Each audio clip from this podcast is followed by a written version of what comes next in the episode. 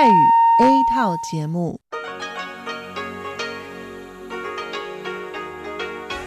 ที่นี่สถานีวิทยุเรดิโอไต้หวันอินเตอร์เนชันแนล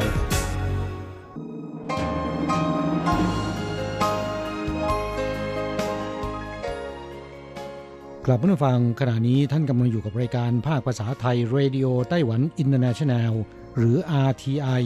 ออกกระจายเสียงจากกรุงไทเปไต้หวันสาธารณรัฐจีน เป็นประจำทุกวันนะครับ นอกจากรับฟังทางเครื่องรับวิทยุได้แล้ว ยังสามารถรับฟังรายการผ่านระบบออนไลน์ได้ที่ thai.rti.org.tw หรือที่ RTI Fanpage นะครับ ขอเชิญติดตามรับฟังรายการของเราได้ ตั้งแต่บัดนี้เป็นต้นไป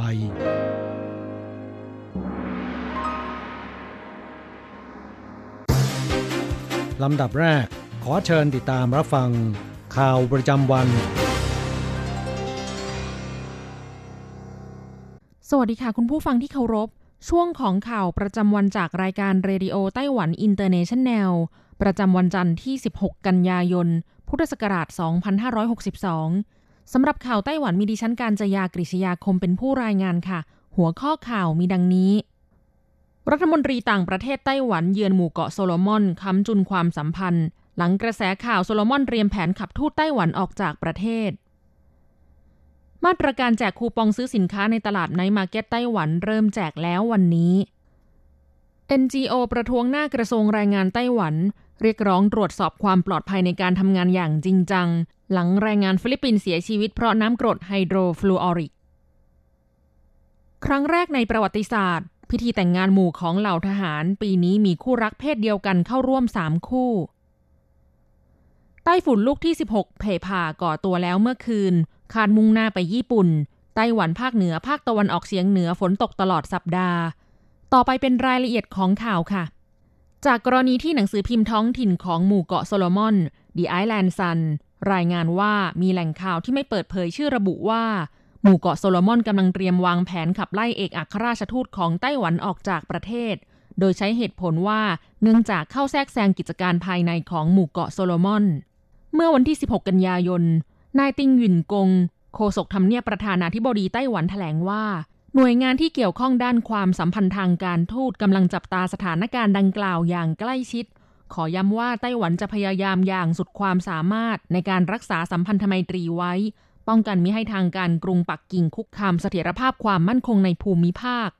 ขณะเดียวกันวันนี้นายสีซือเจียน รัฐมนตรีช่วยว่าการกระทรวงการต่างประเทศไต้หวันสาธารณรัฐจีน เดินทางถึงประเทศหมู่เกาะโซโลมอน โดยในพิธีต้อนรับณท่าอากาศยาน มีองค์การนอกภาครัฐและองค์กรคริสเตียนให้การต้อนรับ นายสีซือเจียนได้ประกาศว่าไต้หวันมีแผนโครงการช่วยเหลือต่อหมู่เกาะโซโลมอนใหม่หลายโครงการทั้งด้านการแพทย์และการรักษาพยาบาล การพัฒนาเกษตรกรรมเป็นต้น เพื่อช่วยเหลือปรับปรุงความเป็นอยู่ของประชาชนให้ดียิ่งขึ้น ขอขอบคุณประชาชนหมู่เกาะโซโลมอนที่เป็นมิตรต่อไต้หวัน ทั้งสองประเทศสถาปนาความสัมพันธ์ทางการทูตยาวนานถึง 36 ปีแล้ว โดยมีความสัมพันธ์ที่ยืนยงและแน่นแฟ้น หวังว่ารัฐบาลและประชาชนหมู่เกาะโซโลมอนจะร่วมมือกัน เรามีความเชื่อมั่นต่อพวกท่าน และหวังว่าพวกท่านจะมีความเชื่อมั่นต่อเราด้วย ข่าวต่อไป เพื่อเป็นการสนับสนุนการท่องเที่ยวภายในประเทศและกระตุ้นการบริโภคใช้จ่าย กระทรวงเศรษฐการไต้หวันสาธารณรัฐจีน เริ่มมาตรการแจกคูปองซื้อสินค้าในตลาด night market ไต้หวัน ตั้งแต่วันที่ 16 กันยายนนี้เป็นต้นไป ประชาชนที่เดินทางท่องเที่ยวภายในประเทศแบบอิสระด้วยตนเอง เมื่อมีการจองโรงแรมที่พัก จะได้รับคูปองซื้อสินค้ามูลค่า 50 เหรียญไต้หวันจำนวน 4 ใบ รวม 200 เหรียญไต้หวันต่อ 1 ห้อง มีตลาด night market ที่ร่วมรายการทั้งสิ้น 83 แห่ง ในจำนวนนี้มีตลาด night market ชื่อดังหลายแห่ง เช่นตลาดซื่อหลิน night market ตลาดเหราเหอ night market ตลาดหนิงเซี่ย night market ตลาดจิงเหม่ย night market ในกรุงไทเป ตลาดเล่อหัว night market ในนครนิวไทเป ตลาดเมี่ยวโข่ว night market เมืองจีหลง ตลาดฟงเจี่ย night market นครไถจง ตลาดเหวินฮวาลู่ night market เมืองเจียอี้ ตลาดฮวาเหวียนนครไถหนาน ตลาดลิ่วเหอ night market นครเกาสง ตลาดหลัวตง night market เมืองอีหลาน ตลาดตงต้าเหมิน night market เมืองฮวาเหลียนเป็นต้น อย่างไรก็ตามนอกเหนือจากเมืองอีหลานฮวาเหลียน ไถตง และเกาะรอบนอกไต้หวันแล้ว คูปองซื้อสินค้าที่แจกโดยโรงแรมที่พักในภาคเหนือ ภาคกลางและภาคใต้ ไม่สามารถใช้ข้ามเขตพื้นที่ได้ คูปองมีกำหนดระยะเวลาใช้งานได้ถึงวันที่ 31 ธันวาคม 2562 เท่านั้น ข่าวต่อไป จากกรณีที่มีแรงงานฟิลิปปินส์ของบริษัท Tintech Corporation ซึ่งผลิตหลอดไฟ LED และผลิตภัณฑ์อิเล็กทรอนิกส์ เสียชีวิตจากอุบัติเหตุน้ำกรดไฮโดรฟลูออริกเข้มข้น หกรถอวัยวะขณะทำงาน เมื่อวันที่ 16 กันยายน กลุ่ม NGO แรงงานได้เดินทางไปประท้วงที่หน้ากระทรวงแรงงานไต้หวันสาธารณรัฐจีน โดยยื่นหนังสือร้องทุกข์เรียกร้องให้ทางกระทรวงมีการบังคับใช้การตรวจสอบความปลอดภัยในการทำงาน และดำเนินการลงโทษปรับนายจ้างอย่างจริงจัง รวมถึงลงโทษบริษัทนายหน้าจัดหางานที่มีส่วนรับผิดชอบด้วย กลุ่มแรงงานระบุว่าเมื่อวันที่ 28 สิงหาคมที่ผ่านมา แรงงานหญิงชาวฟิลิปปินส์วัย 29 ปีของบริษัทดังกล่าว ซึ่งสวมชุดป้องกันสารเคมีกำลังทำงานอยู่บนแท่นทำงาน ใช้น้ำยาล้างแผงวงจรไฟฟ้า แต่ทำน้ำยาเคมีหกรดใส่ชุดป้องกัน และไหลลงไปถูกขาทั้งสองข้างเป็นวงกว้างน้ำกรดได้ซึมลึกลงไปกัดกร่อนถึงกระดูก และเสียชีวิตที่โรงพยาบาล กระทรวงแรงงานเปิดเผยว่าปัจจุบันนับจนถึงวันที่ 12 กันยายน 2562 มีผู้ประกอบการทั้งหมด 94 แห่ง ที่ใช้กรดไฮโดรฟลูออริกในขั้นตอนการผลิต ซึ่งกำลังอยู่ในระหว่างดำเนินการตรวจสอบความปลอดภัยในการทำงาน เฉินซิ่วเหลียน นักวิจัยสมาคมแรงงานนานาชาติไต้หวันระบุว่า หลังจากเกิดเหตุการณ์นี้ขึ้น บริษัทนายหน้าจัดหางานแจ้งญาติผู้เสียชีวิตว่าห้ามไปหากลุ่ม NGO โดยเด็ดขาด และแม้กระทั่งญาติผู้เสียชีวิตเดินทางมาไต้หวันเพื่อไปดูศพผู้ตาย กลับถูกบริษัทนายหน้าจัดหางานข่มขู่ว่า ถ้าหากให้กลุ่ม NGO เดินทางมาด้วย จะถูกฟ้องร้อง นอกจากนี้ยังเผยว่า หลังจากเกิดเรื่องนับจนถึงขณะนี้ผ่านมา 20 วันแล้ว ทางบริษัทนายจ้างยังไม่มีการเสนอไกล่เกลี่ยเยียวยาความเสียหายให้แก่ญาติลูกจ้างที่เสียชีวิตเลยแม้แต่น้อย สำหรับกรณีบริษัทจัดหางานเข้าแทรกแซงและข่มขู่ญาติผู้เสียชีวิต เป็นคดีอาญา ทางกระทรวงแรงงานได้ส่งเรื่องให้เทศบาลท้องถิ่นเข้าดำเนินการตรวจสอบข้อเท็จจริงแล้ว เนื่องจากอยู่นอกเหนือกฎหมายการจ้างงาน สถิติของสำนักงงานตรวจสอบความปลอดภัยในการทำงานไต้หวันสาธารณรัฐจีน นับตั้งแต่ปี 2545 จนถึงขณะนี้ มีกรณีกรดไฮโดรฟลูออริกก่อให้เกิดอุบัติเหตุในการทำงาน 4 กรณี หากรวมกรณีล่าสุดนี้ มีจำนวนผู้เสียชีวิตทั้งสิ้น 2 ราย บาดเจ็บ 3 ราย โดยผู้เสียชีวิตอีกรายเป็นแรงงานชาวไต้หวัน ข่าวต่อไป ครั้งแรกในประวัติศาสตร์ การจัดพิธีแต่งงานหมู่ของเหล่าทหาร ซึ่งกระทรวงกลาโหมไต้หวันสาธารณรัฐจีนจัดขึ้นเป็นประจำทุกปี ในปีนี้มีคู่รักเพศเดียวกัน 3 คู่ ที่ลงทะเบียนเข้าร่วมพิธีแต่งงานด้วย โดยมีคู่ของทหารอากาศหนึ่งคู่ เป็นคู่ชายรักชาย และทหารเรือสองคู่ เป็นคู่ชายรักชายและหญิงรักหญิง ส่วนทหารบกยังไม่มีการลงทะเบียนเข้าร่วมพิธีแต่งงานหมู่ พิธีแต่งงานหมู่ของเหล่าทหารอากาศในปีนี้จัดขึ้นที่ฐานทัพอากาศผิงตง ในวันที่ 26 ตุลาคม 2562 มีผู้ลงทะเบียนรวม 59 คู่หนึ่งในนั้นเป็นทหารอากาศที่แต่งงานกับคู่รักเพศเดียวกันที่เป็นทหารด้วยกัน โดยธรรมเนียมปฏิบัติเมื่อปีที่แล้วการจัดพิธีแต่งงานหมู่ของทหารอากาศ มีไฮไลท์ของงาน คือคู่แต่งงานทั้งหมดจะทำการจูบกันเป็นเวลานาน 99 วินาที ส่วนพิธีแต่งงานหมู่ของเหล่าทหารเรือจะจัดขึ้นในวันที่ 15 พฤศจิกายน 2562 มีผู้ลงทะเบียนรวม 64 คู่ โดยคู่รักเพศเดียวกันทั้งสองคู่ เป็นทหารเรือที่แต่งงานกับประชาชนธรรมดา ขณะที่เหล่าทหารบกมีผู้ลงทะเบียนมากที่สุด รวม 154 คู่ ล้วนเป็นคู่รักชายหญิง ทั้งนี้เมื่อเดือนพฤษภาคมปีนี้ ไต้หวันกลายเป็นประเทศแรกในเอเชีย ที่อนุญาตให้คนเพศเดียวกันจดทะเบียนสมรสได้อย่างถูกต้องตามกฎหมาย ข่าวต่อไป พายุใต้ฝุ่นลูกที่ 16 ของปีนี้ชื่อว่าเพพา ตั้งชื่อโดยมาเก๊าหมายถึงปลาที่เลี้ยงไว้ดูเล่นชนิดหนึ่งในมาเก๊าก่อตัวขึ้นแล้วเมื่อคืนวันอาทิตย์ที่ผ่านมา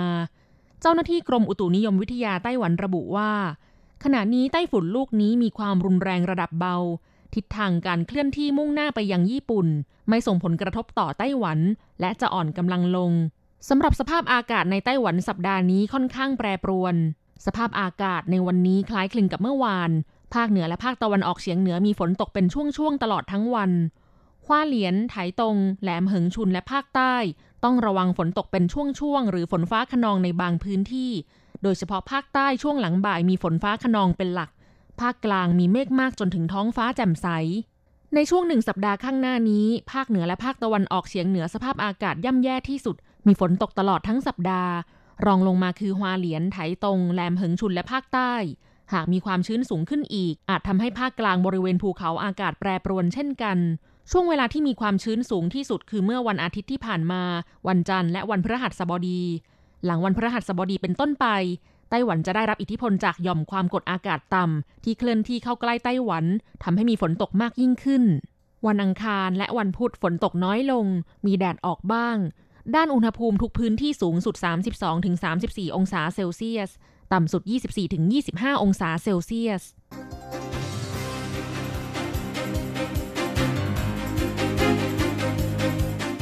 คุณผู้ฟังครับต่อไปเป็นข่าวต่างประเทศและข่าวประเทศไทย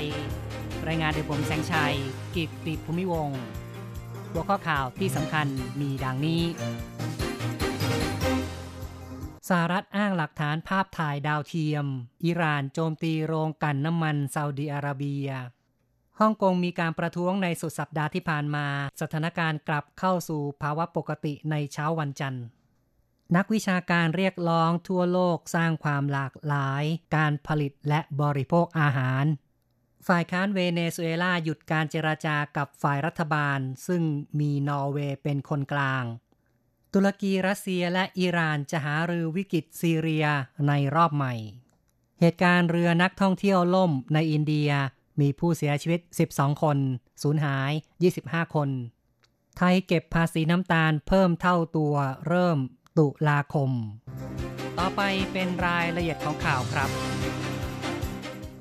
โรงกลั่นน้ำมันซาอุดิอาระเบียถูกระเบิดถลม่ม กระทบปริมาณป้อนน้ำมัน 6%ของโลก เจ้าหน้าที่ของสหรัฐอ้างหลักฐานภาพถ่ายดาวเทียม อิหร่านเป็นผู้อยู่เบื้องหลังการโจมตีในครั้งนี้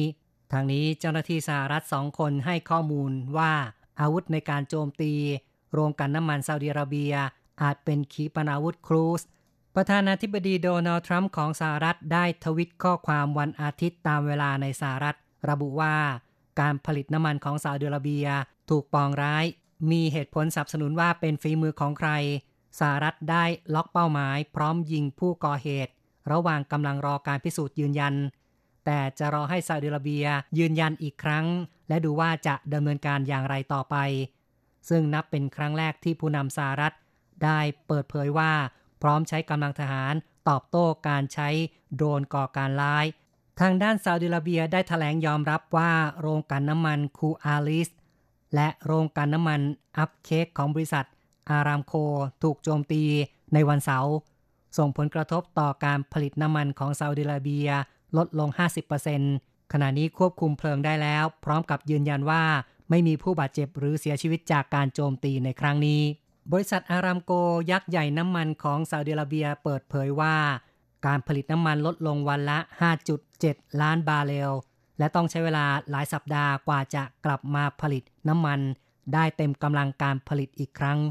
ต่อไปครับฮ่องกงยังคงมีการประท้วงในสัปดาห์ที่ผ่านมา แต่ว่าสถานการณ์กลับเข้าสู่ภาวะปกติในเช้าวันจันทร์ การประท้วงสุดสัปดาห์ทำให้เกิดความวุ่นวายตำรวจใช้รถฉีดน้ำยิงแก๊สน้ำตา และกระสุนยางเพื่อสลายกลุ่มฝูงชน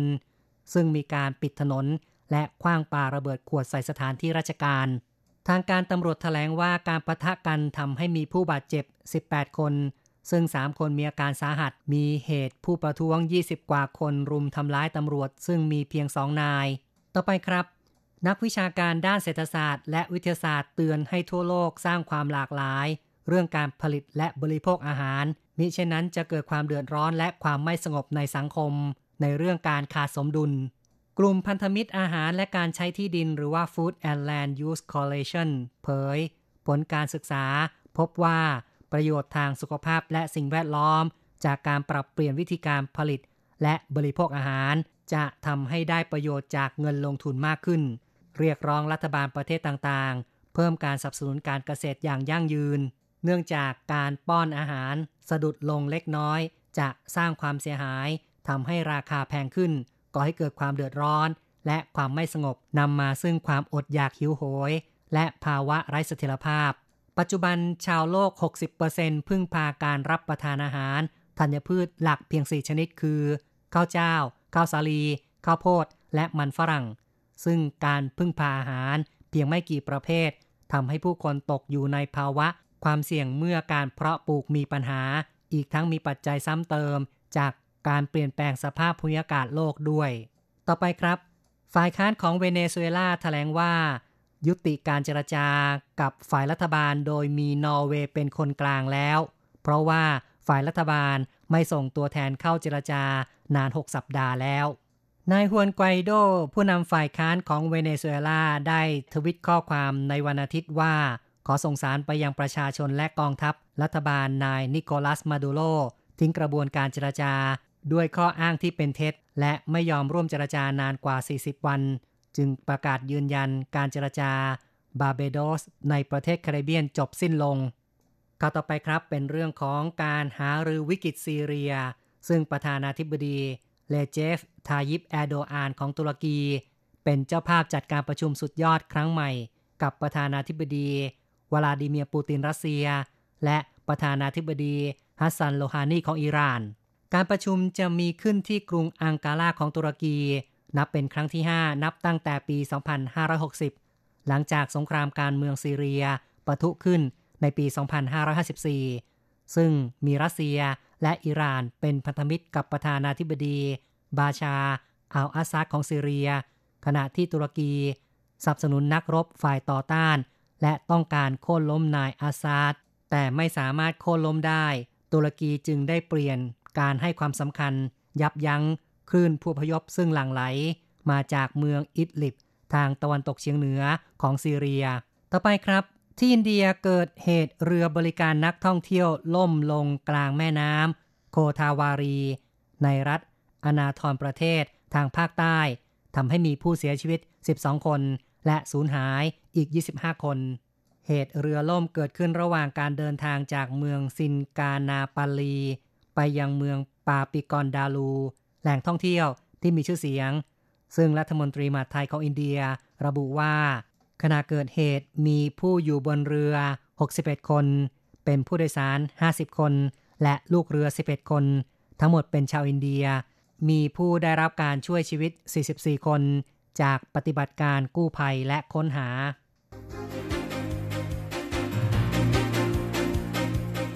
ต่อไปขอเชิญติดตามรับฟังข่าวจากประเทศไทยนะครับ ทางการไทยจะเก็บภาษีเครื่องดื่ม ผสมน้ำตาล เพิ่มอีกเท่าตัว เริ่มตุลาคม เพื่อลดการบริโภคน้ำตาลของชาวไทย รัฐบาลไทยทำการจัดเก็บภาษี เครื่องดื่มผสมน้ำตาลเริ่มตั้งแต่ปี 2017 หลังผ่านไป 2 ปี กำลังจะดำเนินมาตรการระยะที่ 2 เริ่มตั้งแต่ตุลาคม เพิ่มการจัดเก็บภาษีเท่าตัว ไทยนับเป็นประเทศแรกในเอเชียที่มีการเก็บภาษีต่อเครื่องดื่มที่มีส่วนผสมน้ำตาล กล่าวได้ว่าชาวไทยชอบบริโภคอาหารรสหวานจัด มีเครื่องดื่มหลายชนิดที่มีรสหวานจัด ตามแผงบะหมี่ก๋วยเตี๋ยว จะเห็นชาวไทยตักน้ำตาลหลายช้อนเพื่อปรุงรสในช่วงหลายปีที่ผ่านมา กระแสการรักษาสุขภาพเฟื่องฟู ร้านเครื่องดื่มเริ่มมีแนวความคิด ลดปริมาณน้ำตาล และรัฐบาลดำเนินมาตรการจัดเก็บภาษีเครื่องดื่ม ที่มีส่วนผสมน้ำตาล จึงมีผู้ประกอบการหลายราย เริ่มผลิตเครื่องดื่มน้ำตาลต่ำเข้าสู่ตลาด ต่อไปเป็นเรื่องภาวะราคาขายปลีกน้ำมันในไทยคาดว่าจะขยับเพิ่ม 1 บาทต่อลิตร ผลกระทบจากแหล่งน้ำมันซาอุดิอาระเบีย ถูกโจมตี ซึ่งราคาน้ำมันดิบตลาดโลกตอนเช้าวันที่ 16 กันยายน ราคาปรับขึ้น 10-15%หรือ ประมาณ 7 ดอลลาร์สหรัฐต่อบาร์เรล ทางคณะกรรมการปฏิรูปพลังงานได้ถแถลงว่า เหตุการณ์ดังกล่าวส่งผลให้ราคาขายปลีกของไทย ขยับขึ้น คำนวณเฉพาะต้นทุนราคาจะขึ้นถึง 2 บาทต่อลิตร แต่เชื่อว่ากระทรวงพลังงานจะถแถลงมาตรการดูแล เพื่อใช้กลไกกองทุนน้ำมันเชื้อเพลิง เข้ามาดูแล ให้ขยับไม่เกิน 1 บาทต่อลิตรเป็นการลดผลกระทบและขอความร่วมมือผู้ค้าน้ำมันทยอยขึ้นราคา ครั้งละ 50 สตางค์ต่อลิตร ต่อไปติดตามเกี่ยวกับภาวะน้ำท่วมน้ำหลากในไทย กรมชลประทานระบุว่าระดับน้ำแม่น้ำมูลที่อุบลราชธานี ระบายออกแม่น้ำโขงได้ดี ขณะนี้ต่ำกว่าตลิ่ง 12 เซนติเมตร มีการเร่งติดตั้งเครื่องผลักดันน้ำให้ครบตามแผน 260 เครื่องสำหรับสถานการณ์ลุ่มน้ำเจ้าพยาดีขึ้นอย่างต่อเนื่อง ซึ่งขณะนี้ได้ระบายท้ายเขื่อนเจ้าพยาที่อัตรา 750 ลูกบาศก์เมตรต่อวินาที จากการติดตามสถานการณ์น้ำเหนือ จากสถานีวัด 42 จังหวัดนครสวรรค์ลดลงตามลำดับ สถานการณ์ใน 16 จังหวัดเข้าสู่ภาวะปกติ ได้แก่เชียงใหม่ แพร่ น่าน สุโขทัย ลำปาง อุตรดิตถ์ พิจิตร แม่ฮ่องสอน เพชรบูรณ์ชัยภูมิ นครราชสีมา ขอนแก่น มุกดาหารสระแก้ว ชุมพร และระนอง ซึ่งที่อุบลราชธานีปศุสัตว์จังหวัดได้เปิดเผยการช่วยเหลือ สัตว์เลี้ยงเกษตรกรประสบปัญหาน้ำท่วมสูงว่า ได้มีการลำเลียงหญ้าแห้ง ไปช่วยเหลือโคกระบืออย่างต่อเนื่อง รวมถึงจัดอาหารเลี้ยงสุนัขจรจัดเกือบ 100 ตัว ซึ่งปิดอยู่ในพื้นที่เกาะกลางน้ำต่อไปเป็นรายงานอัตราแลกเงินอ้างอิงตอนบ่ายวันที่ 16 กันยายน โอนเงิน 10,000 บาทใช้ 1370 เหรียญไต้หวัน แลกซื้อเงินสด 10,000 บาทใช้ 1720 เหรียญไต้หวัน และโอนเงิน 1 เหรียญสหรัฐใช้ 31.02 เหรียญไต้หวัน ข่าวจาก RTI ในวันนี้จบลงแล้วครับ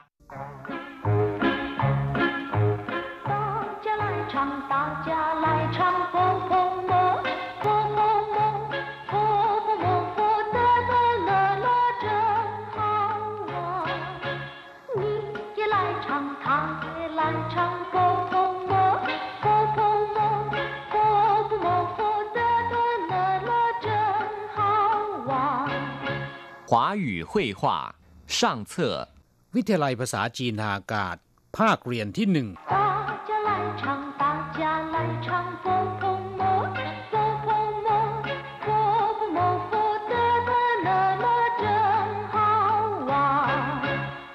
สวัสดีครับเพื่อนผู้ฟังในวันนี้เราจะมาเรียนบทเรียนที่สองของแบบเรียนชั้นต้น มาจากประเทศไหน อันดับแรกเรามาฟังคุณครูอ่านบทเรียนในจังหวะปกติ และจังหวะช้าๆ อย่างละหนึ่งรอบ 第二课，从哪国来？一，课文。他是从哪国来的？他是从中国来的。您呢？我也是从中国来的。我们都是中国人。他是从哪国来的？他是从中国。来的，您呢？我也是从中国来的。我们都是中国人。ครับผู้ฟังสนทนาบทนี้เป็นการพูดคุยกันระหว่างคนสองคน ได้มีการถามถึงบุคคลที่ 3 ซึ่งในภาษาจีนสรรพนามแทนบุคคลที่เอ่ยถึง หรือบุคคลที่3นะครับ ก็คือทาหรือเขาเดินทางมาจากประเทศอะไร ขอให้เพื่อนผู้ฟังพลิกไปที่บทเรียนนะครับ หน้าที่ 10 ของแบบเรียนชั้นต้น เราจะมาดูความหมายของสนทนาบทนี้นะครับ他是从哪国来的เขามาจากประเทศไหน他是从中国来的您呢 เข้ามาจากประเทศจีน คุณล่ะ我也是从中国来的ผมก็มาจากประเทศจีนเช่นเดียวกัน我们都是中国人เราเป็นคนจีนด้วยกันทั้งนั้น เมื่อรู้ความหมายในบทสนทนาบทนี้แล้วนะครับ ต่อไปเราก็จะมาดูคำศัพท์หรือว่าวลีใหม่ๆในบทเรียนบทนี้ ก่อนอื่นเรามาฟังคุณครูอ่านคำศัพท์ก่อนหนึ่งรอบ สักครู่จะมาอธิบายความหมายให้ท่านได้รับทราบกันนะครับ二 生字与生词：一，他，他。是。是。从。从。来。来。的。的。人。人。都。都。二都是。都是。哪国。哪国。泰国泰国二生字与生词สองคำศัพท์แล้วก็วลีใหม่ๆถ้าแปลว่าเขา เป็นคำที่ใช้แทนบุคคลที่สามที่เราเอ่ยถึงนะครับ ในภาษาจีนมีการแบ่งเพศเหมือนอย่างในภาษาไทยเช่นกัน แต่เขาทั้งผู้ชายและผู้หญิงในภาษาจีนจะออกเสียงอย่างเดียวกันนะครับ แต่ว่าเป็นตัวอักษรคนละตัวกันชื่อแปลว่า เป็นหรือว่าคือนะครับ อย่างเช่นว่า他是老师เขาคือครู นอกจากแปลว่าเป็นแล้วก็คือแล้วคำคำนี้เมื่อผสมกับคำอื่นแล้วนะครับ ยังสามารถแปลได้อีกหลายความหมายทีเดียว อย่างเช่นว่า是的แปลว่า ใช่ ถูกหรือครับ อย่างเช่นว่าผู้บังคับบัญชาสั่งให้ทำงานนะครับ เราก็จะตอบรับว่า是的ซึ่งมีความหมายว่าครับในภาษาไทยนั่นเองฉงจากตั้งแต่รู้ว่านับจาก ในที่นี้แปลว่า จากนะครับ อย่างเช่นว่าฉงหนาหลี่หลาย มาจากที่ไหนฉงเฉียน แปลว่าอดีตฉงเฉียวแปลว่า ตั้งแต่เล็ก หลาย แปลว่ามานะครับ ตรงข้ามกับคำว่าชี่ที่แปลว่า ไปเตอคำนี้ออกเสียงสั้น ๆ นะครับเตอแปลว่า ของ อย่างเช่นว่าวอเตอของผม ของฉัน นี่เตอของคุณท่าเตอของเขา ของหล่อนเป็นต้นเหรินแปลว่าคน หรือเรียกเต็มๆว่าเหรินเล่ยคือมนุษย์นะครับ แต่บางครั้งเนี่ยแปลว่าตัว อย่างเช่นว่าท่าเหรินนะตัวเข้าล่ะ เป็นต้นคำคำนี้ออกเสียงอย่างถูกต้องว่าเหรินนะครับ ออกเสียงตัวรอเรือ คนไทยบางคนที่พูดภาษาฮกเกี้ยนหรือว่าแต้จิ๋วได้ อาจจะออกสำเนียงไปทางภาษาแต้จิ๋วนะครับ ออกเสียงคำนี้ว่าเป็นตัวยอยักษ์เป็นเหยิน เป็นการออกเสียงที่ผิดนะครับ ที่ถูกต้องควรจะเป็นเหรินไม่ใช่เหยินนะครับ เต้าแปลว่าทั้งนั้นด้วยกันทั้งหมด อย่างเช่นว่าเต้าโยมีทั้งหมด เต้าสีฮวานชอบทั้งหมด เต้าชื่อล้วนหรือว่าทั้งนั้น อย่างเช่นว่าเต้าชื่อ我的ล้วนเป็นของผมหรือของผมทั้งหมด ในกัว ประเทศไหนคำว่าในนะครับ ก็แปลว่าไหน อันไหน กัวแปลว่า ประเทศ คำคำนี้มีวิธีพูดอย่างเต็มรูปแบบนะครับก็คือ หน่ายี่กัว ซึ่งก็คือประเทศไหนเช่นกัน แต่เวลาคนจีนพูดเร็วๆเข้านะครับ ก็จะกลายเป็นในกัว ไทยกัว ประเทศไทยคำว่าไทยในภาษาจีนก็เรียนเสียงมาจากคำว่าไทยในภาษาไทยนั่นเอง กัวเรียนมาแล้วแปลว่า ประเทศ ไทยกัวก็คือประเทศไทย ไทยกัวเหรินก็คือคนไทย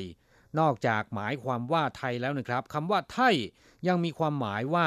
หนักใหญ่มหึมา อย่างเช่นว่าไทซัน ซึ่งก็คือภูเขาลูกหนึ่งที่จีนแผ่นใหญ่นะครับ มีขนาดใหญ่มาก ต่อมาคำคำนี้เนี่ยยังหมายถึงพ่อตาอีกด้วยนะครับ จุงกัวประเทศจีนคำว่าจุงเฉยๆนะครับ แปลว่ากลาง จุงเจียน จุดกลาง จุดศูนย์กลาง แต่เมื่อรวมกับคำว่ากัวที่แปลว่าประเทศแล้วนะครับ ก็จะหมายถึงประเทศจีน ซึ่งตอนนี้ก็แบ่งแยกออกเป็นสองส่วนนะครับ โดยแยกกันปกครองอคือจีนแผ่นใหญ่แล้วก็ไต้หวัน จุงกัวเหรินก็คือคนจีน ครับผู้ฟังหลังจากรู้ความหมายในคำศัพท์บทเรียนบทนี้ผ่านไปแล้ว ต่อไปเราก็จะมาทำแบบฝึกหัดกันนะครับ ขอให้พลิกไปที่หน้า 13 ของแบบเรียนชั้นต้น แล้วอ่านตามคุณครูนะครับ 三代换练习李先生，您是泰国人吗？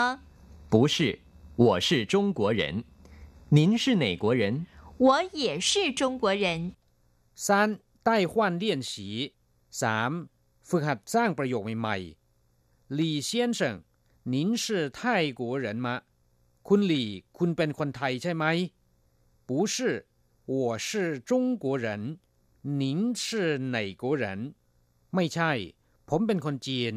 คุณล่ะ เป็นคนประเทศไหน 我也是中国人ผมก็เป็นคนจีนเช่นกันกราบผู้ฟังสนทนาบทนี้คงจะทำให้ท่านเวลาที่พูดคุยกับคนจีน เกี่ยวกับเรื่องมาจากที่ไหนเป็นคนชาติอะไรนะครับ คงจะสื่อความหมายได้เข้าใจมากขึ้นนะครับ วิธีเรียนภาษาจีนที่ได้ผลนั้น เรียนไปแล้วท่านต้องนำไปหัดพูดบ่อยๆนะครับ และขอแนะนำว่าท่านควรจะใช้เครื่องรับวิทยุเทป บันทึกรายการวิทยาลัยภาษาจีนทางอากาศของเราเอาไว้ แล้วฟังหลายๆรอบนะครับ ท่านก็จะจำได้ขึ้นใจ และจากนั้นนำไปพูดก็จะได้พูดถูกต้องนะครับ เราจะกลับมาพบกันใหม่ในบทเรียนถัดไป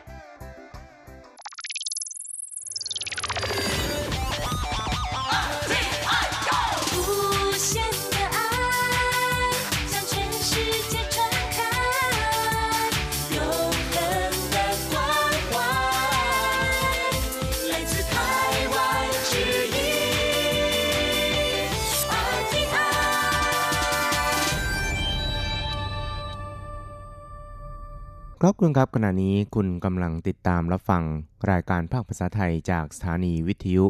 RTI ซึ่งส่งกระจายเสียงจากกรุงไทเป ประเทศสาธารณรัฐจีนอยู่นะครับ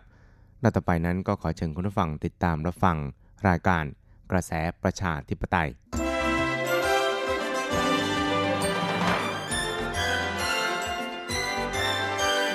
กระแสประชาธิปไตย ประชาธิปไตยนำเราสู่ความหวัง ขอต้อนรับคุณผู้ฟังสู่กระแสประชาธิปไตย โดยกฤษณัยสายประพาส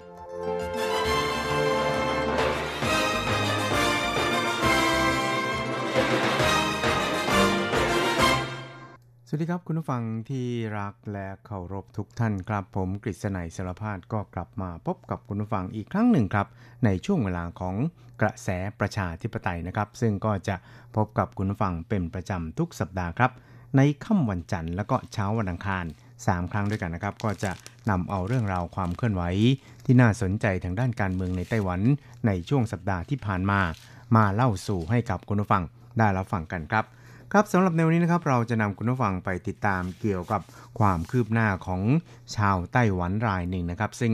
ถูกทางการจีนคอมมิวนิสต์เนี่ยนะครับควบคุมตัวไปนะครับ ซึ่งตอนแรกเนี่ยก็ไม่ทราบว่าถูกควบคุมตัวไปแต่ว่า ก็ได้หายตัวไปอย่างไร้ร่องรอยนะครับ ในขณะที่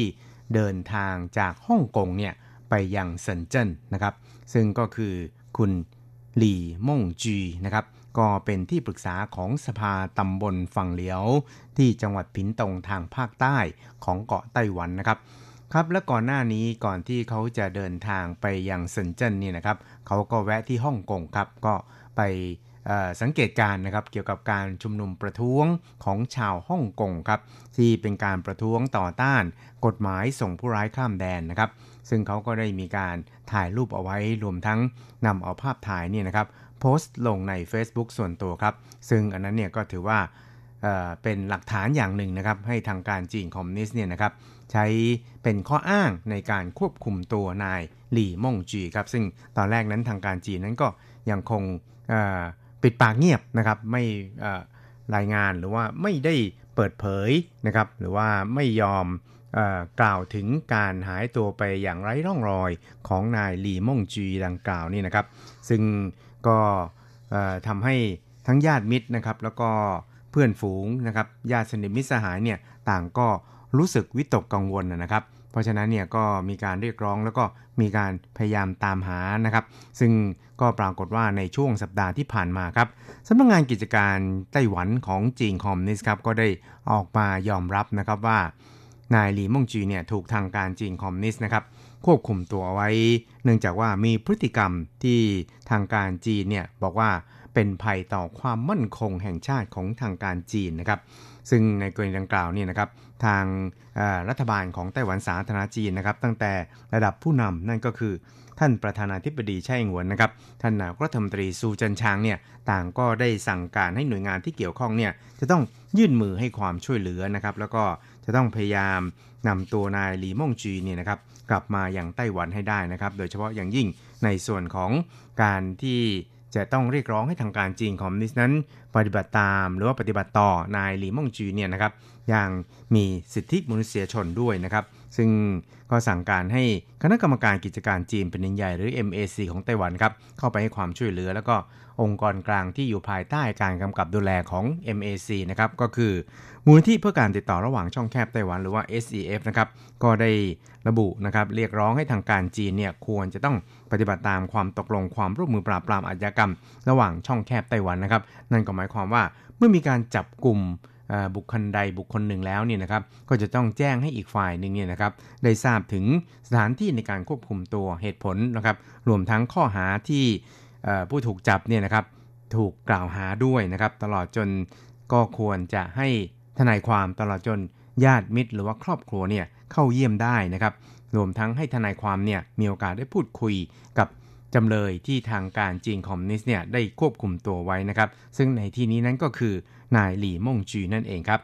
ครับทั้งนี้เนี่ยครับ SEF ของไต้หวันนั้นก็บอกว่าก็จะติดตามเรื่องนี้ต่อไปอย่างใกล้ชิดนะครับครับส่วนสำหรับทางด้าน คณะกรรมการกิจการจีนแผ่นดินใหญ่เนี่ยนะครับก็คือ MAC ของไต้หวันนั้นก็ได้เรียกร้องให้ทางการจีนนั้นควรจะต้อง จัดการปัญหานี้เนี่ยนะครับด้วยความรอบคอบนะครับ ซึ่งนายชิวฉุยเจิ้งนะครับในฐานะรองประธานแล้วก็เป็นโฆษกของคณะกรรมการกิจการจีนแผ่นดินใหญ่ของไต้หวันสาธารณจีนนะครับก็ได้บอกว่านายหลี่ม่งจือเนี่ยนะครับก็ได้ออกจากไต้หวันเนี่ยนะครับในวันที่ 19 สิงหาคมนะครับเดินทางไปยังเซินเจิ้นนะครับแล้วก็หายสาบสูญไปนะครับถึงตอนนี้เนี่ยก็ เป็นเวลาถึง 22 วันแล้วนะครับ โดยไม่ทราบร่องรอยเลยนะครับ เพราะนั้นเนี่ยก็หวังเป็นอย่างยิ่งครับว่าหน่วยงานที่เกี่ยวข้องของทางการจีนนั้น จะดำเนินการนะครับในเรื่องนี้เนี่ยด้วยความเรียบร้อยนะครับ แล้วก็ให้ความเคารพรวมทั้งปฏิบัติต่อญาติ แล้วก็ครอบครัวให้มีสิทธิ์เนี่ยเข้าไปเยี่ยมนายหลี่มงจีได้นะครับ ซึ่งนายชิวฉุยเจิ้งนั้นก็ได้ระบุเกี่ยวกับกรณีดังกล่าวครับ โดยบอกครับว่า人身自由跟安全保障是普世价值台湾各界跟国际社会都高度关注本案涉及中国大陆对我ครับเขาก็บอกว่าในแง่ของสิทธิเสรีภาพของส่วนบุคคลเนี่ยนะครับ ก็ถือว่าเป็นหลักประกันขั้นพื้นฐานที่สุดนะครับของผู้คนครับ ซึ่งวงการต่างๆในไต้หวันตลอดจนสังคมนานาชาตินั้นต่างก็จับตามองในเรื่องนี้อย่างใกล้ชิดเลยทีเดียวนะครับ ซึ่ง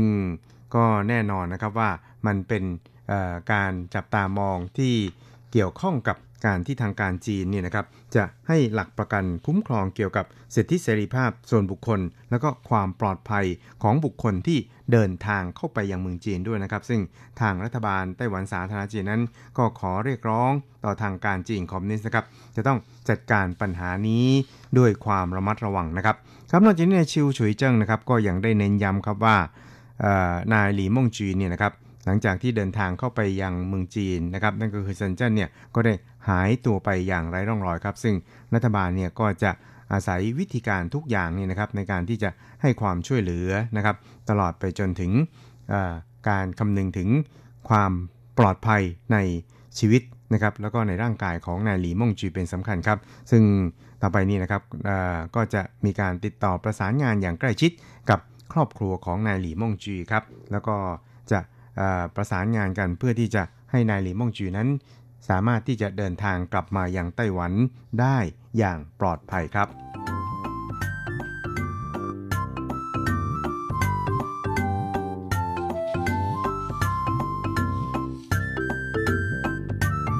อีกเรื่องหนึ่งครับเราไปดูเกี่ยวกับเมื่อสัปดาห์ที่ผ่านมานะครับ ทางทรงกลาโหม ของไต้หวันสาธารณจีนนั้นก็ได้ประกาศรายงาน และกลาโหมประจำปี 2562 นะครับ ซึ่งก็เป็นการเน้นย้ำถึงผลสำเร็จของการพัฒนากองทัพนะครับ ตลอดไปจนถึงการกล่าวถึงในแง่ยุทธศาสตร์นะครับ แล้วก็การวิเคราะห์เกี่ยวกับสภาพการการความเคลื่อนไหวทางทหารของจีนด้วยนะครับ ซึ่งรายงานนี้เนี่ยนะครับ ก็ระบุนะครับบอกว่า จนถึงขณะนี้เนี่ยนะครับทางการจีนคอมมิวนิสต์นั้นก็ยังคงไม่ละทิ้งที่จะใช้กำลังอาวุธเข้ามาลุกล้ำไต้หวันนะครับแล้วก็ในช่วงหลายปีที่ผ่านมาเนี่ยก็พยายามเสริมภัยคุกคามนะครับทางด้านอาวุธนะครับทางด้านทหารต่อไต้หวันเนี่ยเข้มข้นมากยิ่งขึ้นนะครับไม่ว่าจะเป็นในแง่ของการสะสมอาวุธต่างๆ รวมไปจนถึงการฝึกซ้อมด้วย ซึ่งในส่วนของงานด้านกลาโหมของไต้หวันสาธารณจีนนั้น ก็จะต้องเตรียมพร้อมในเรื่องนี้นะครับแล้วก็ ตอนนี้เนี่ยก็กำลังเผชิญหน้ากับความท้าทายที่ค่อนข้างจะดุเดือดพอสมควรเลยทีเดียวนะครับครับนอกจากนี้เนี่ยนะครับในรายงานดังกล่าวนั้นก็ยังได้แบ่งออกเป็นในหลาย ๆ ส่วนนะครับ ไม่ว่าจะเป็นในแง่ของอการปกป้องหรือว่าคุ้มครอง ไต้หวันเนี่ยนะครับอย่างสันตินะครับ ซึ่งก็จะรวมไปจนถึงสภาพแวดล้อมที่มีความปลอดภัยนะครับ ในแง่ของกำลังรบทางด้านกลาโหม ในแง่ของความเป็นตัวของตัวเองทางด้านกลาโหม ตลอดไปจนถึงการบริหารจัดการทางด้านกลาโหมนะครับ แล้วก็รวมไปจนถึงการบ่มเพาะสปิริตให้กับกองทัพนะครับให้มีการสืบทอดเกี่ยวกับเกียรติภูมิ แล้วก็ศักดิ์ศรีของกองทัพ เพื่อให้กองทัพของไต้หวันนั้น มีประสิทธิภาพในการสู้รบมากยิ่งขึ้นครับ ทั้งนี้นะครับนายวงหมิงเสียนนะครับ ซึ่งเป็นผู้อำนวยการสถาบันบัณฑิตศึกษา ทางด้านกิจการระหว่างประเทศ แล้วก็ทางด้านยุทธศาสตร์แห่งมหาลัยตำกังในไต้หวันในฐานะ ที่ปรึกษาของกระทรวงกลาโหมไต้หวันนั้นก็ได้ระบุนะครับ เกี่ยวกับการจัดทำรายงาน กลาโหมฉบับนี้นะครับบอกว่า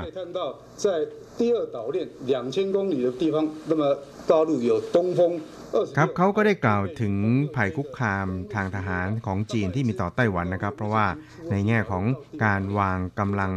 ทหารที่ตามแนวประของเกาะต่างๆ แนวที่2เนี่ยนะครับในระยะทางถึง 2,000 กิโลเมตรเนี่ยทางการจีนนั้นได้มีการติดตั้งทั้ง ขีปนาวุธในรูปแบบต่างๆนะครับ อย่างเช่น ตรงฟง 26 นะครับ แล้วก็ยังมีเครื่องบินทิ้งระเบิดนะครับ 6K ที่มีสมรรถนะในการยิงขีปนาวุธได้อย่างมีประสิทธิภาพเลยทีเดียวนะครับ ซึ่งก็หมายความว่าตอนนี้เนี่ยนะครับภัยคุกคามทางทหารของจีนที่มีต่อไต้หวันนั้น ก็ได้ขยายจากเส้นแนวเกาะแนวที่ 1 ออกไปแล้วนะครับ ก็ไปสู่ในแนวที่ 2 ซึ่งก็เรียกได้ว่า ตอนนี้เนี่ยนะครับ ไต้หวันเองนั้นก็จำเป็นอย่างยิ่งครับที่จะต้องพิจารณาที่จะรับมือกับภัยคุกคามทางทหารต่าง ๆ เหล่านี้เนี่ยนะครับ ให้รอบคอบมากยิ่งขึ้นครับ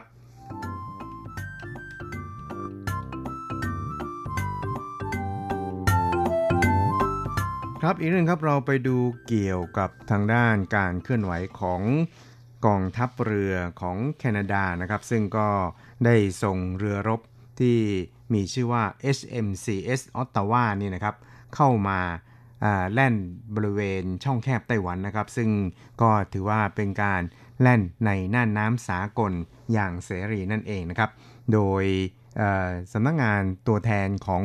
แคนาดาประจำไต้หวันสาธารณจีนก็บอกว่า การเล่นเข้าสู่เขตช่องแคบไต้หวันของเรือรบออตตาวาในคราวนี้นะครับ ก็กล่าวได้ว่าเป็นการปฏิบัติการที่เป็นปกตินะครับ ไม่มีอะไรเป็นพิเศษครับ ซึ่ง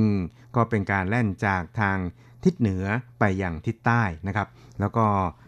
มีการติดตั้งนะครับ แล้วก็เปิดระบบติดตามตำแหน่งหรือว่า AIS นี่นะครับตลอดระยะทางที่แล่นผ่านช่องแคบไต้หวันด้วยนะครับ ซึ่งก็หมายความว่าเป็นการเปิดเผยอย่างเต็มที่เลยทีเดียวนะครับ ซึ่งในส่วนของทางกระทรวงกลาโหมไต้หวันสาธารณจีนนั้น ก็บอกว่าได้มีการติดตามในเรื่องนี้อย่างใกล้ชิดเลยทีเดียวนะครับ แล้วก็ทราบ ความเคลื่อนไหวของเรือรบของออตตาวานี่นะครับ อย่างทุกอย่างอย่างแม่นยำเลยทีเดียวนะครับ ซึ่งในส่วนของอการแล่นเข้าสู่เขตช่องแคบไต้หวันนี่นะครับ ทางกระทรวงกลาโหมนั้นก็ได้บอกว่าทุกอย่างนั้นก็เป็นไปเพื่ออการรักษาสันติภาพนะครับ แล้วก็ความมั่นคงเสรีภาพบนช่องแคบไต้หวันนั่นเองครับ โดยสำนักงานผู้แทนแคนาดาประจำไต้หวันสาธารณจีนนะครับก็บอกว่าในช่วงหลายสิบปีที่ผ่านมานั้น เรือรบของแคนาดานะครับก็มีการปฏิบัติภารกิจเนี่ยนะครับในภาคพื้นแปซิฟิกเนี่ยนะครับอยู่ตลอดเวลาเลยทีเดียวนะครับ ไม่ว่าจะเป็นการแล่นเข้าสู่เปียงยางแท็กนะครับแล้วก็การแล่นไปยังกรุงเทพมหานครนะครับ ซึ่งก็เรียกได้ว่าเป็นเส้นทางที่ เรือรบของแคนาดาเนี่ยนะครับปฏิบัติการเป็นปกติอยู่แล้ว แล้วก็การแล่นผ่านช่องแคบไต้หวันนั้นก็ถือว่าเป็นการปฏิบัติการที่เป็นไปตามกำหนดการแล้วก็เป็นไปอย่างเป็นปกติตามพิธีปฏิบัติที่เคยมีมาด้วยนะครับ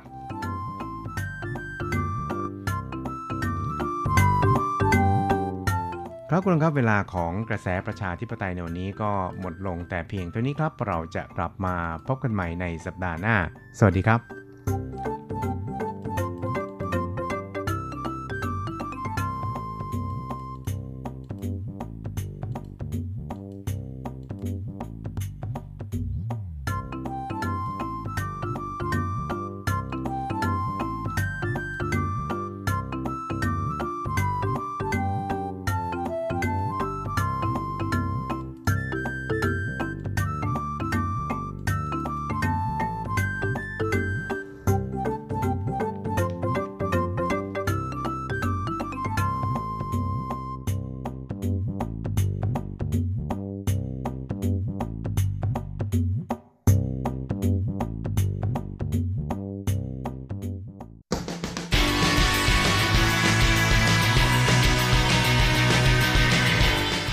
องปัจจุบัน โลกปัจจุบัน เปลี่ยนแปลงตลอดเวลา ทุกอย่างไม่หยุดอยู่กับที่ ย้อนอดีต ย้อนดูเรื่องราว วัฒนธรรม ความคิด ความเป็นอยู่ของผู้คนในอดีต มองปัจจุบัน ย้อนอดีตดำเนินรายการโดย แสงชัย กิตติภูมิวงรถจรัสยนต์สุวรรณ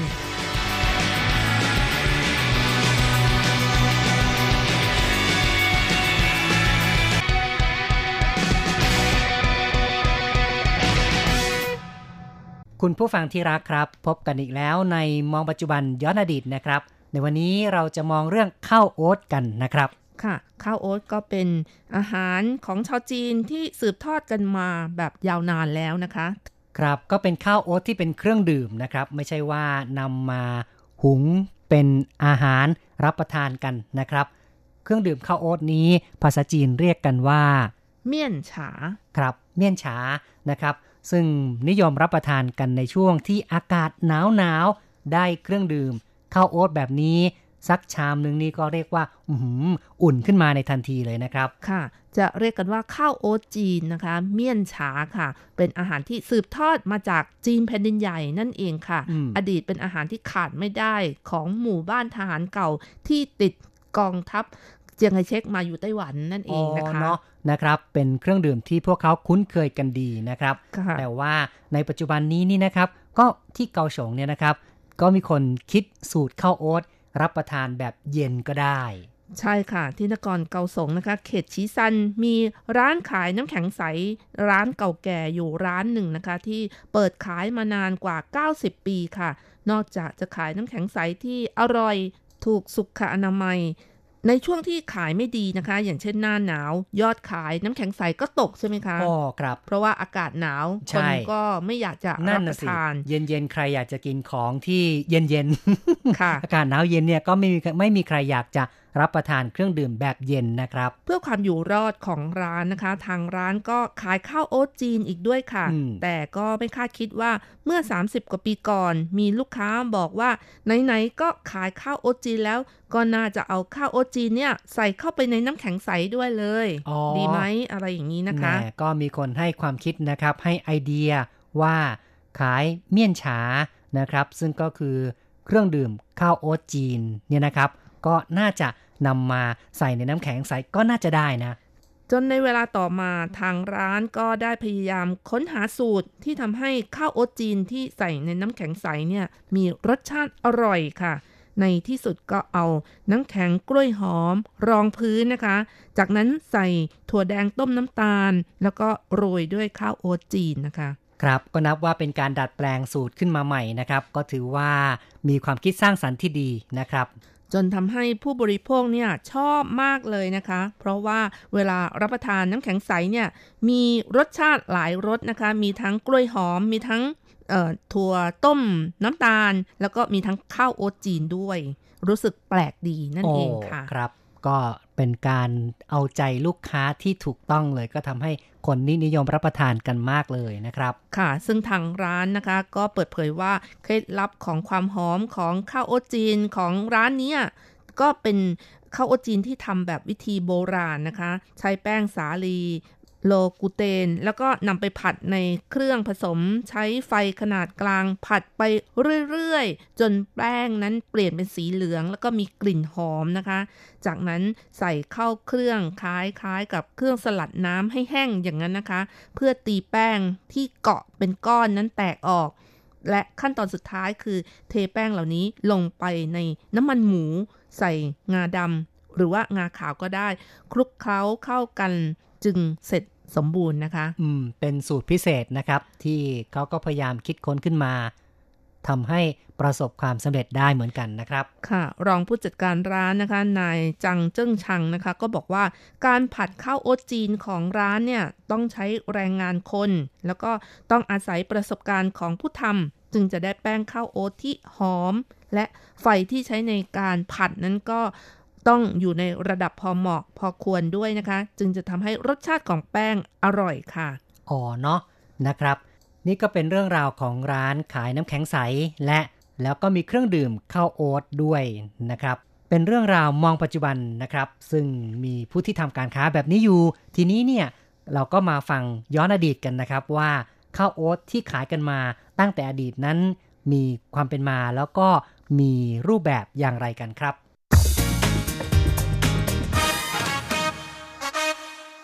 พูดถึงเมี่ยนฉาหรือว่าข้าวโอ๊ตเนี่ยจริง ๆ บางคนก็อาจจะไม่รู้จักนะครับ เพราะฉะนั้นก็ต้องอธิบายรูปร่างหน้าตาหน่อยว่า การขายเมี่ยนฉาหรือว่าการขายข้าวโอ๊ตนั้น ส่วนใหญ่เนี่ยผู้ขายก็จะต้องเข็นรถนะครับค่ะซึ่งในรถนี้ก็จะมีเอ่อเมี่ยนฉาซึ่งก็คือข้าวโอ๊ตสูตรที่เขาทำขึ้นมา ใส่ในกระป๋องใส่ในในถังกระปุกนะครับในกระค่ะปุกนะครับ แล้วก็มีการต้มน้ำเดือดๆนะคะอืมที่ร้องแบบอีแบบมีเสียงเอกลักษณ์พิเศษนะคะ ใช่ ก็เป็นจุดเด่นอย่างหนึ่งเป็นการเรียกลูกค้าด้วยนะครับ ก็คือว่าเสียงวีดเนี่ยนะครับ ก็เกิดจากไอ้น้ำพุ่งออกมาจากปากกาที่ต้มน้ำอยู่นั้นนะครับค่ะ ลักษณะของกาแบบนี้นะคะ มีลักษณะพิเศษก็คือมีปากกายาวๆนะคะสำหรับชงแป้งที่ใส่ในชาม สมัยก่อนในไต้หวันก็มีขายตามท้องถนนมากมายเลยนะคะ ในยุคที่รจรัสมาใหม่ ๆ นี่ก็ยังเห็นกันอืมแล้วก็เคยซื้อมาทานด้วยนะคะอ๋อนะมันก็รู้สึกว่ามันหอมดีค่ะ แต่ครับว่ามีความรู้สึกว่ามันบำรุงร่างกายมากเลยนะคะ เพราะว่ามันกินแล้วอะไระคงจะได้แคลอรี่สูง ใช่ค่ะ เพนะราะคว่ารับผัดด้วยน้ำมันหมูอืมด้วยนะคะใช่ครับค่ะ แต่ว่าปัจจุบันนี้ผู้คนก็กินน้อยลงนะคะ เนื่องจากว่าเทคโนโลยีก้าวหน้าขึ้น มีเครื่องดื่มอื่นๆ เกิดขึ้นมาแทนที่มากมาย ดังนั้นผู้ประกอบอาชีพขายเมี่ยนฉาก็มีน้อยลงค่ะ ใช่นะครับ นับนับว่าเป็นอาชีพที่มีความซบเซาลงเรื่อยๆ นะครับ ค่ะ จนแทบจะมองไม่เห็นเลยว่ามีการขายนะคะ แต่ว่าในทางภาคเหนือนะคะ อย่างที่นครนิวไทเปที่เขตซันฉงนะคะ ของตลาดกลางคืนซันเหอนะคะครับซันเหอเยซื่อก็ยังมีอาแปะขายอยู่นะคะ อืมก็ถือว่าใกล้จะสูญพันธุ์ค่ะแต่ก็ยังพอจะหาได้บ้างนะครับใช่ค่ะ แล้วก็คนก็ยังอยากจะทานเหมือนกันนะคะ บางคนนะคะ เมื่อมาทานแล้วมีความรู้สึกว่าได้หวนคิดถึงเรื่องอราดีวตในอดีตเหมือนกับอืมตอนเด็ก ๆ เนี่ยใช่เอาชามมาใส่หรือว่าอะอะไรนะคะ อากาศร้อนหนาวๆเนี่ยอืมได้ดื่มกันรู้สึกว่า อืมมันรู้สึกมันว่ามันโอ้โหได้กำลังใช่ได้ความค่ะอบอุ่นเพิ่มขึ้น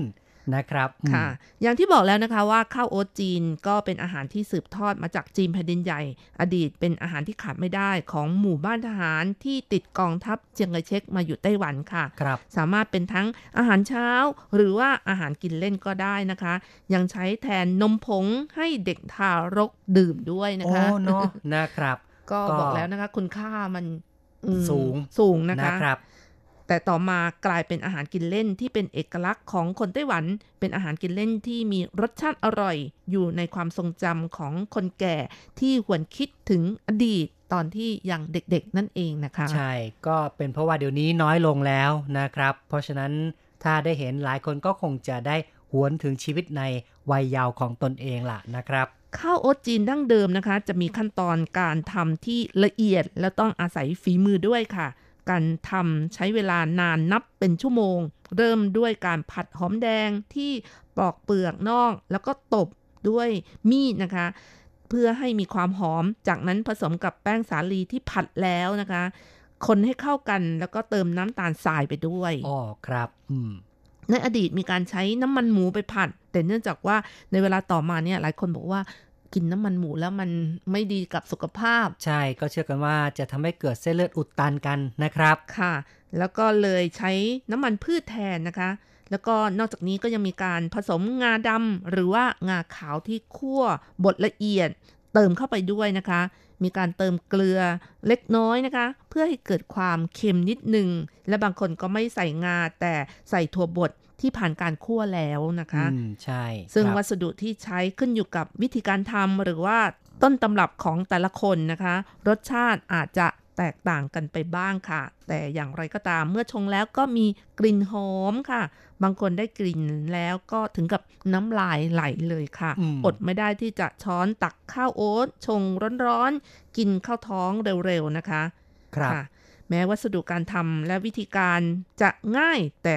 บอกแล้วนะคะว่าเสียเวลามากเลยค่ะ ใช่เพก็ราะต้อว่างอาศัยความพิถีพิถันความละเอียดอ่อนเหมือนกันนะครับ ใช่ต้องอาศัยความชำนาญนะคะครับบางคนนี้ใช้ไฟแรงมันก็ไหม้นะคะไหม้กลิ่นไหม้นี่ก็ทำให้ขมแล้วก็ชงแล้วก็ไม่อร่อยนั่นน่ะก็ต้องสิครับทิ้งไปทั้งกระทะเลใช่ยเพราะฉะนั้นก็ต้องระมัดระวังอย่างมากเลยนะครับ ค่ะ อย่างที่บอกแล้วนะคะในอดีตเนี่ยในไต้หวันเนี่ยก็มีคนหาบข้าวโอ๊ตขายตามท้องถนนนะคะ กว่ามาเป็นรถเข็น ก่อนครับที่จะมาเป็นรถเข็นก็มีคนหาบขายกันสก่อมัยนก่อนเลย เริ่มต้นที่ใช้วิธีหาบกันนะครับใช่จากนั้นค่ะก็จะเป็นรถเข็นที่เข็นไปตามตรอกตามซอยนะคแล้รัวบจากนั้นก็เป็นรถซาเล้งนะคะอ๋อรู้จักครับไหมคะรถซาเล้งที่เป็นมีรถสามเครื่องสำล้อเออค่ะนะครับอืมเพราะไม่ต้องแบกเหนื่อย การชงข้าวโอ๊ตจีนต้องใช้น้ำร้อนจัดๆอย่างที่บอกแล้วนะคะ ที่ต้องแบบชนิดที่ต้มน้ำให้เดือดนะครัคะบแล้วก็เอามาชงค่ะ การน้ำนี้ก็จะร้องเสียงดัง ดังนั้นคนที่ขายข้าวโอ๊ตจีนเมื่อได้ยินเสียงการน้ำร้องก็จะรอครู่หนึ่งนะคะ เพราะจะคอยให้คนไปซื้อ อืม ก็เรียกลูกค้าก่อนไง เขาก็จะคอยอยู่ตรงนั้นแหละ รอว่าลูกค้าจะเข้ามาอุดหนุนนะครับ ค่ะ โดยเฉพาะอย่างยิ่งในช่วงค่ำคืนของฤดูหนาวอะไรอย่างนี้นะคะ ก็จะมีคนมาขายกันมากเหมือนกันใช่นะคะจะมีคนออกมาตระเวนขายข้าวโอ๊ตกันนะครับ ตามตรอกตามซอยนะครับ ค่ะ หลังจากที่สังคมเปลี่ยนไป โอ้อาหารการกินก็มากนะคะ ของชงก็แบบชนิดที่เอ่อเขาเรียกว่า instant นี่ก็คือสำเร็จรูปนี่ก็เยอะเยนะอะแยะเลย ไม่ว่าจะเป็นโอวัลตินใช่หรือว่าอะไรโกโก้ทั้งหลายนะคะครับก็เกิดขึ้นมากมายขนมเค้กขนมขบเคี้ยวของตะวันตกก็เข้ามาแทนที่มากมายอย่างเงี้ยมครับ หรือแม้แต่ข้าวโอ๊ตสำเร็จรูปก็มี